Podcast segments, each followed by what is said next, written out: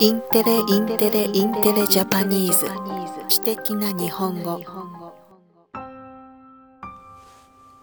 お世話になっております。 Intellectual Japanese です。このポッドキャストでは日本のお仕事で自然に話す言葉を使って話しますね。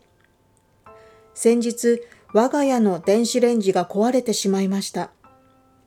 電子レンジを使わなくても2、3日ぐらいだったら大丈夫かなと思いましたが、全然大丈夫ではありませんでした。自分で思っていた以上にたくさん電子レンジを使っていました。食事を温めたり、料理の下ごしらえで材料を電子レンジに入れたり、飲み物を温めたり、結構な頻度で使っていたんですね。早急に新しい電子レンジを見つけなくてはいけなくて、インターネットで検索してみたら本当にたくさんの種類があります。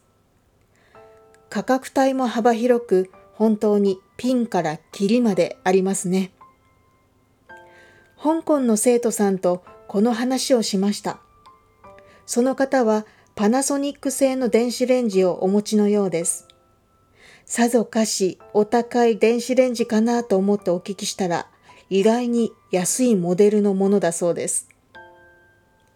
その方はお料理がとても上手なので、どうしてその安いモデルにしたかとお聞きしたら、その方は料理に必要な機能によって、それぞれの機械やそれぞれのキッチン道具を持っているそうです。ですので、電子レンジは最低限の温め機能だけで良いということでした。なるほど。自分がどういう機能が必要か絞り込むことで最適な機械を見つけることができるんですね。私の場合はどうでしょうか？うーん。温めるだけではなくて、焼いたり蒸したり、いろいろな機能があると嬉しいかもしれません。また、必要な機能ごとに違う道具を揃えるスペースが私のキッチンにはありません。様々な機能を使うことができず、結局宝の持ち腐れになるかもしれませんが、どうしましょう？それではまた失礼いたします。